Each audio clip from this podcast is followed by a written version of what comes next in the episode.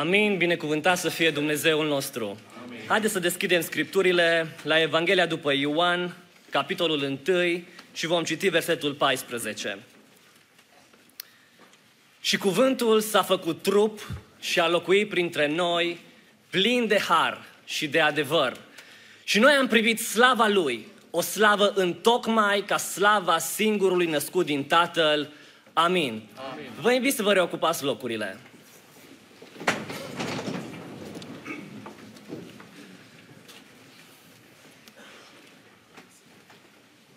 La început, Dumnezeu a făcut cerurile și pământul. Pământul era pustiu și gol. Și peste fața adâncului de ape era întuneric. Și Duhul lui Dumnezeu se mișca pe deasupra apelor. Și Dumnezeu a zis, să fie lumină. Și a fost lumină. Acestea sunt cuvintele, primele cuvinte cu care Dumnezeu ni se revelează nouă oamenilor. Acestea sunt primele cuvinte pe care le găsim scrise în Scriptură. Aceasta a fost ziua întâi. Au urmat celelalte zile ale creației și în ziua a șasea Dumnezeu a făcut pe om, după chipul și după asemănarea sa. Și ce este foarte plăcut și foarte frumos la Dumnezeu este că lui îi plăcea să comunice cu omul, îi plăcea să vorbească cu el. Și ne spune Biblia că în răcoarea zilei Dumnezeu se întâlnea cu omul, se întâlnea cu, e- cu Eva, cu femeia și Dumnezeu vorbea cu ei. Dar s-a întâmplat la un moment dat că omul a căzut în păcat, nu a putut să respecte ceea ce Dumnezeu a dat să respecte și de acolo din paradisul acela minunat, unde omul putea să-L întrebe orice pe Dumnezeu, unde putea să audă cuvintele Lui, a trebuit să fie izgonit. Și astfel paradisul a fost pierdut. Dar totuși dorința lui Dumnezeu de a vorbi cu noi oamenii, cu omenirea, a continuat. Pentru că Dumnezeu, da, Dumnezeu, Domnul, vorbește. vorbește. Și Dumnezeu vorbește când într-un fel, când într-altul. E drept că uneori noi nu luăm seama, dar Dumnezeu vorbește. Și Dumnezeu ne arată prin cuvântul Său că Lui îi place să vorbească cu noi. Îi place să se întâlnească cu noi și să ne transmită mesajul Său și cuvintele sale. Și astfel, chiar dacă omul a ieșit din paradis, chiar dacă a pierdut Edenul, Dumnezeu a continuat să aibă această dorință, să vorbească cu noi oamenii. Și astfel a continuat să vorbească prin creație. Și ne uităm în jurul nostru și vedem creația lui Dumnezeu și ne dăm seama că Dumnezeu într-adevăr ne vorbește prin ea. Dumnezeu a continuat să vorbească prin conștiința noastră și știm de când suntem mici ce este bine și ce este rău. Dumnezeu a vorbit de multe ori prin prorocii săi pe care i-a trimis. A trimis Dumnezeu și a fost nevoit uneori să trimită îngeri să ducă mesaje oamenilor săi. Este plin Vechiul Testament de expresii precum așa vorbește Domnul. Pentru că lui Dumnezeu îi place să vorbească cu noi. Și încă din vechime, din vremea poporului Israel, Dumnezeu le trimitea mesaje și le spunea, așa vreau să trăiți, așa vreau să vă, să vă înfățișați înaintea mea. Le mai transmitea mesaje de genul, eu vă iubesc, dragostea mea este pentru voi. Dar oamenii continuau să eșueze. Și Dumnezeu a avut o idee, a avut un plan și cu privire la eșecurile lor. Și le-a spus, dacă veți aduce jerfe înaintea mea și sângele acelui miel sau a, a, acelui animal pe care îl, îl veți aduce înaintea mea, va putea să ispășească păcatele voastre. Dar cu timpul ajunge Dumnezeu să spună prin Ieremia în 6 cu 20, arderile voastre de tot nu îmi plac și jerfele voastre nu mai îmi sunt plăcute pentru că a ajuns să fie cu neputință ca sângele țapilor și sângele taurilor să mai aducă ispășire pentru păcate. Dar atunci, Dumnezeu a fost gata să introducă în istorie un nou plan. Planul care era pregătit încă de la începutul lumii și să-l trimită în lume pe cel ce avea să zdrobească capul șarpelui. Și atunci acolo în ceruri, într-un moment cosmic, într-un moment extraordinar, Fiul lui Dumnezeu se înfățișează înaintea Tatălui și zice, iată-mă, vin să fac voia ta, Dumnezeule.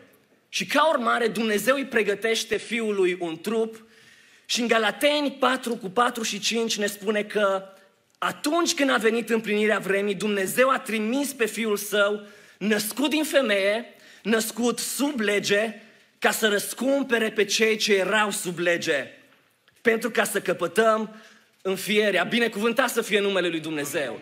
Și astfel a venit momentul când toate gândurile, toate cuvintele, toate ideile pe care Dumnezeu vrea să le transmită, de data asta le-a transmis într-un mod diferit. Le-a concentrat pe toate într-un trup.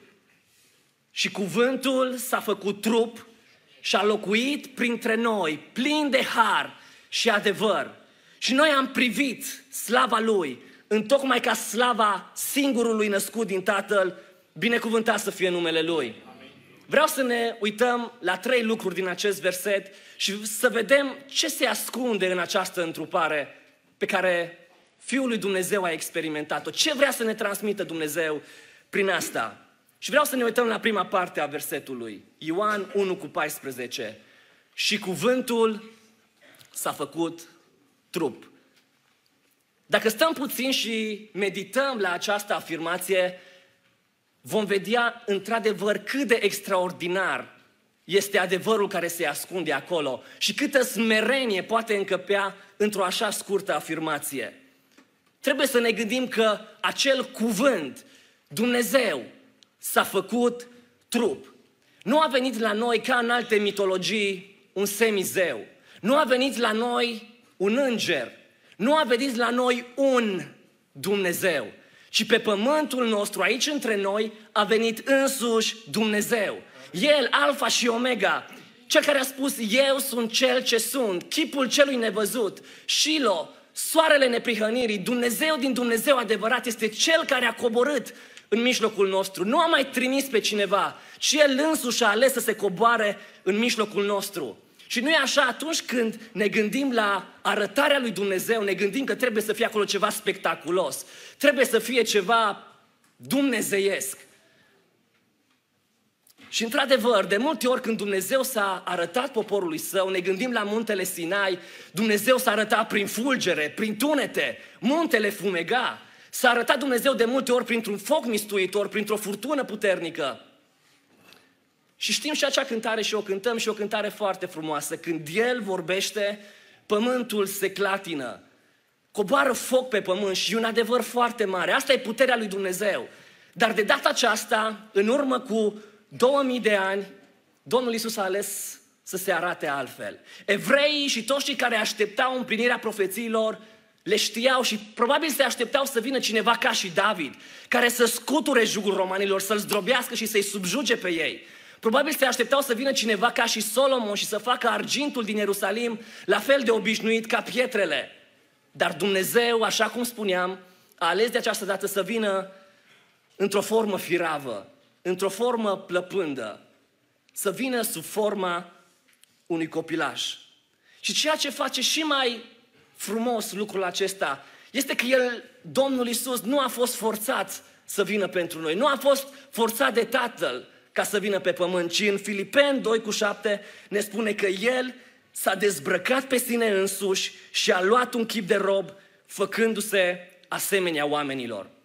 Dacă pe parcursul istoriei a putut cineva să-și aleagă locul în care să se nască, a putut cineva să aleagă timpul în care să se nască, nu a fost nimeni altcineva decât Domnul Isus.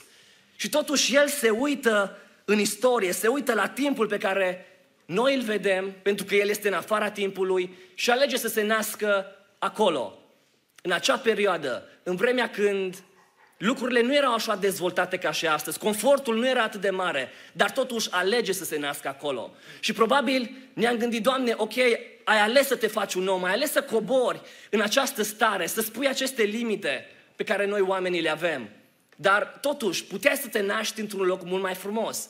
Nu departe de Betlehem, acolo pe hartă, dacă te uitai un pic mai departe, era casa lui Rod. Puteai măcar să te naști acolo, să ai niște condiții bune, tu Dumnezeu când vii în lume. Sau dacă priveai mai departe la Roma, era cea mai luxoasă casă care exista în vremea aceea. Tu, Dumnezeule, puteai să te naști acolo. Dar totuși, El a ales smerenia. Și mulțumim lui Dumnezeu pentru că El s-a smerit. Și în primul rând, dragilor, din acest lucru că Dumnezeu s-a smerit, vreau să știm că El s-a smerit pentru ca să ne arate că și noi trebuie să ne smerim. În 1 Petru 2 cu 21 ne spune, fiindcă și Hristos a suferit pentru voi și v-a lăsat o pildă ca să călcați pe urmele Lui. Dacă Domnul Isus ne-a dat această pildă, noi suntem datori să călcăm pe urmele Lui.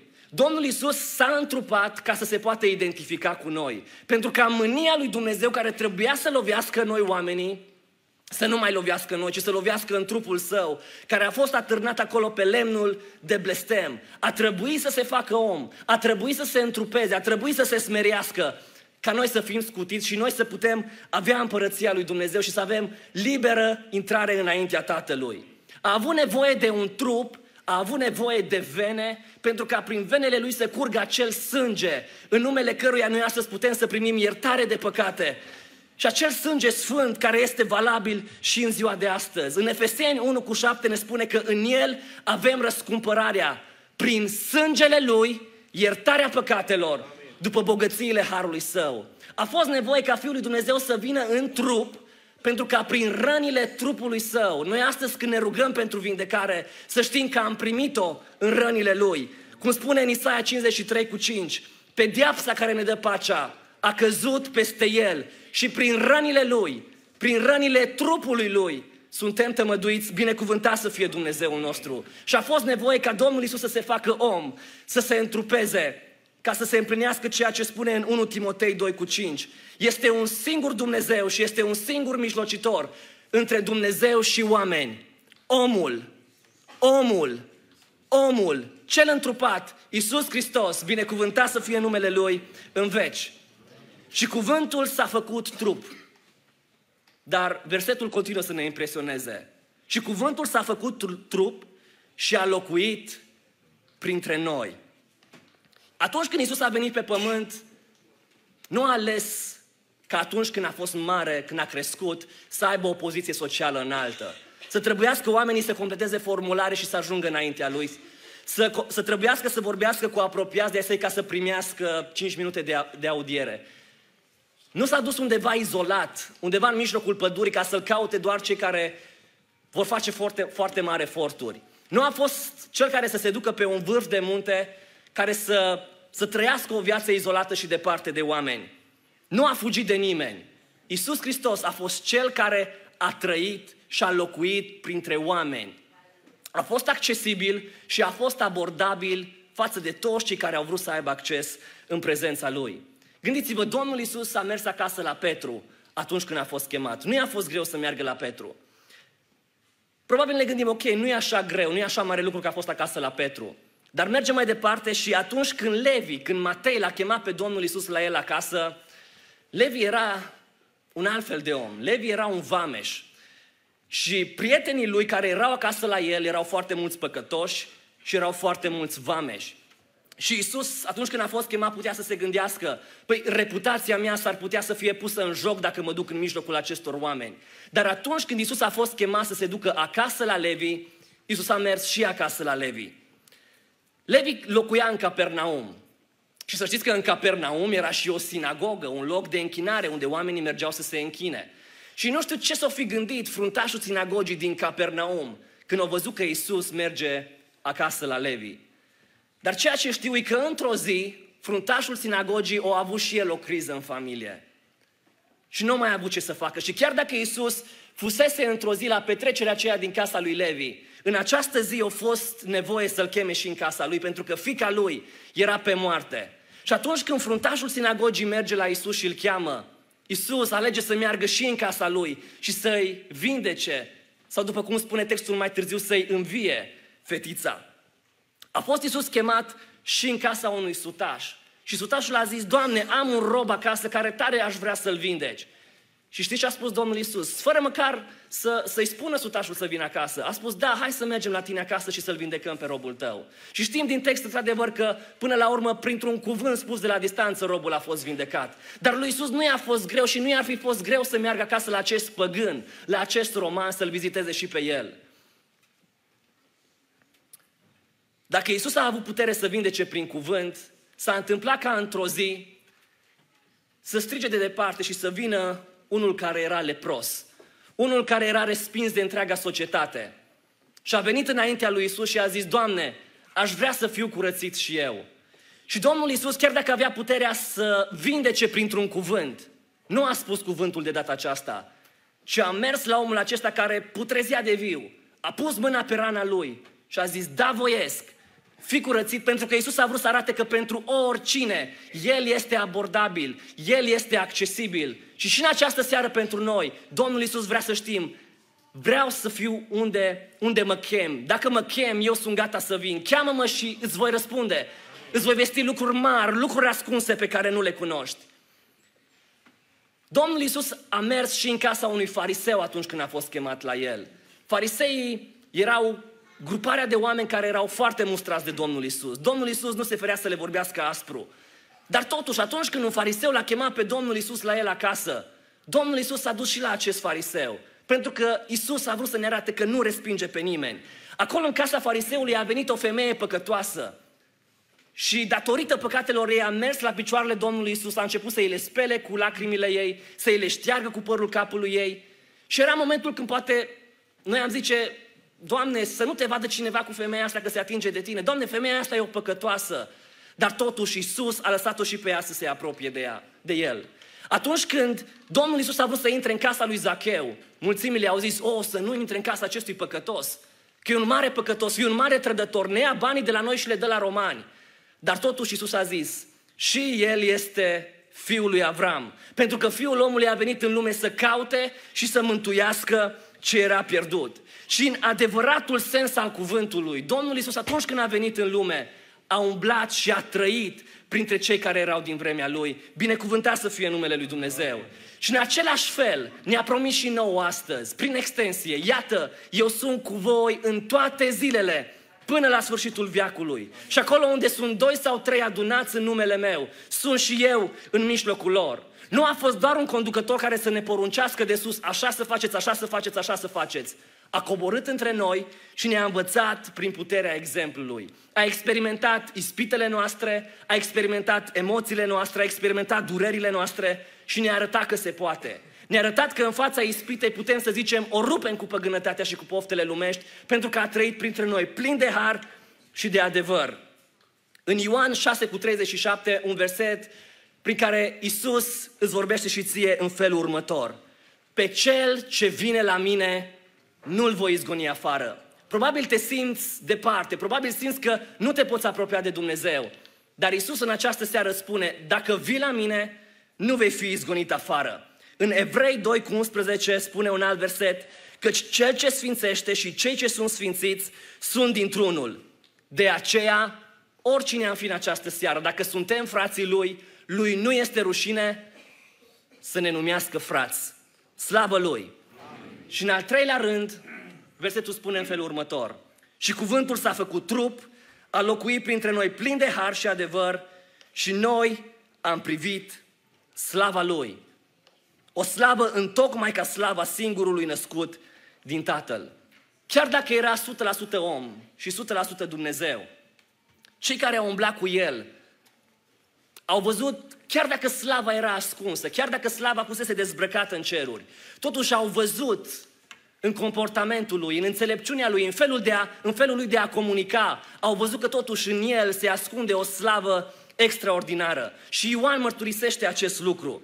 Cei de lângă el au văzut cât de perfect este caracterul său. Au văzut puterea cuvântului pe care o are atunci când rostește Evanghelia, pentru că ne spune Biblia, el îi învăța cu putere, ca unul care avea putere. Ioan a fost cu el pe muntele Tabor la schimbarea la față și acolo a văzut slava lui Dumnezeu coborându-se peste el și fiind schimbat la față.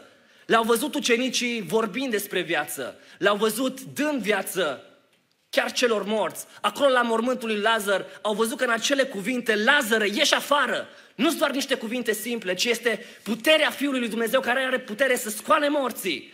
L-au văzut, l-au văzut că are putere să-și dea viața chiar el și are putere să o ia iarăși. Treptat, treptat, treptat și-au dat seama că în cercul lor de prieteni nu-i doar un simplu om, nu-i doar un mare învățător, ci este chiar Dumnezeu acolo. Și asta le-a dat speranță și le-a dat un crez în inima lor, pentru care mai târziu au fost în stare să-și dea chiar viețile lor. Dragilor, am vorbit în această seară despre mesajul întrupării. Și ca să fie un mesaj, înseamnă că are un emițător și acest emițător este Dumnezeu. El este cel care ne-a trimis cuvântul. Dar ca să fie mesajul complet, mesajul trebuie să aibă și un destinatar, să ajungă la cineva. Și vreau să spun că astăzi, dacă ești aici și ești însetat după slava lui Dumnezeu, după dragostea lui Dumnezeu, după prezența lui, El este aici, este gata să-ți o dea. Nu știu cât de mult ne-am pregătit pentru aceste sărbători, probabil spiritual, probabil sunt frați care au luat zile de post înainte ca să se pregătească. Dumnezeu primește acest, acest, acest lucru și Dumnezeu în această seară și pentru voi este gata să, să dea binecuvântările Lui și să vă arate prezența Lui. Dacă ai venit în această seară aici și poate ești sărac, vreau să știi că Domnul Isus este aici de față și El este Cel care, la rândul Lui, ne spune Biblia că și El a fost sărac și El a experimentat sărăcia. Și vreau să vă spun că Domnul Isus nu este doar aici în față, nu este doar aici lângă cei care au slujit. Domnul Isus trece pe lângă fiecare. Domnul Isus cunoaște inima fiecăruia. Și pe el nu-l deranjează să se așeze lângă oricine. Chiar dacă ești mai în spate, chiar dacă ești după un stâlp, chiar dacă ești la balcon, chiar dacă crezi că nu ai fost observat de nimeni. În această seară, ochii Domnului Isus privesc înspre tine și vrea să-ți facă parte de această slavă a Lui. Dacă totuși în seara aceasta ai venit aici și ești unul dintre cei bogați, și cum o la voi, mi se pare că cei mai mulți sunteți dintre cei bogați. Dacă ați avut o, o, o masă pe săturate la amiază, dacă v-ați permis să vă dați centrala peste 20 de grade, eu zic că fiecare de aici suntem bogați. Și dacă Domnul Isus nu s-a ferit nici de cei bogați, Domnul Isus nu s-a ferit nici de magi, ci a atras înspre El. Pentru fiecare din locul acesta, Domnul Isus este gata să-și arate slava Lui și să, să, să, să se reveleze. Dacă în ultima vreme, dacă în ultima perioadă sau ai avut momente în viața ta când te-ai simțit respins, când te-ai simțit nebăgat în seamă sau disprețuit, vreau să știi că în mijlocul nostru este Cel despre care Biblia spune că a fost disprețuit și părăsit de oameni. Om al durerii și obișnuit cu suferința. El cunoaște necazul tău. Și dacă de multă vreme nu ai experimentat prezența Lui, în seara asta El este gata să facă ca paharul tău să fie plin de dă peste El, pentru că El are putere să ne umple cu prezența și cu dragostea Lui. Probabil ești unul dintre cei care au slujit aici în față. Probabil ești cel care este aici în văzul tuturor, în față. Dar probabil tânjești după mai mult din prezența lui Dumnezeu. Ei bine, în această seară Dumnezeu pentru oricine, oricine ai fi în locul acesta, sunt multe categorii pe care am putea să le enumerăm.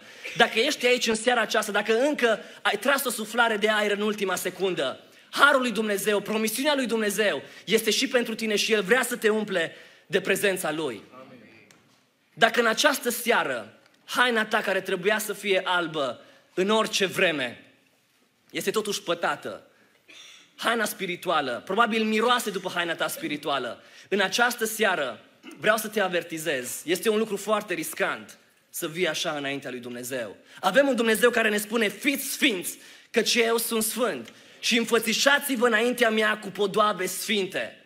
Dar vreau să vă dau vestea bună. Dacă totuși împreună cu păcatele noastre pe care le-am făcut, venim cu o inimă de părere de rău, cu o inimă umplută de pocăință și îi spunem Domnului, Doamne, astea sunt păcatele mele, ăsta sunt eu, asta mi haina, dar vreau ca de azi înainte să fiu alt om, vreau să fiu transformat, vreau să nu mai fac ceea ce am făcut până acum.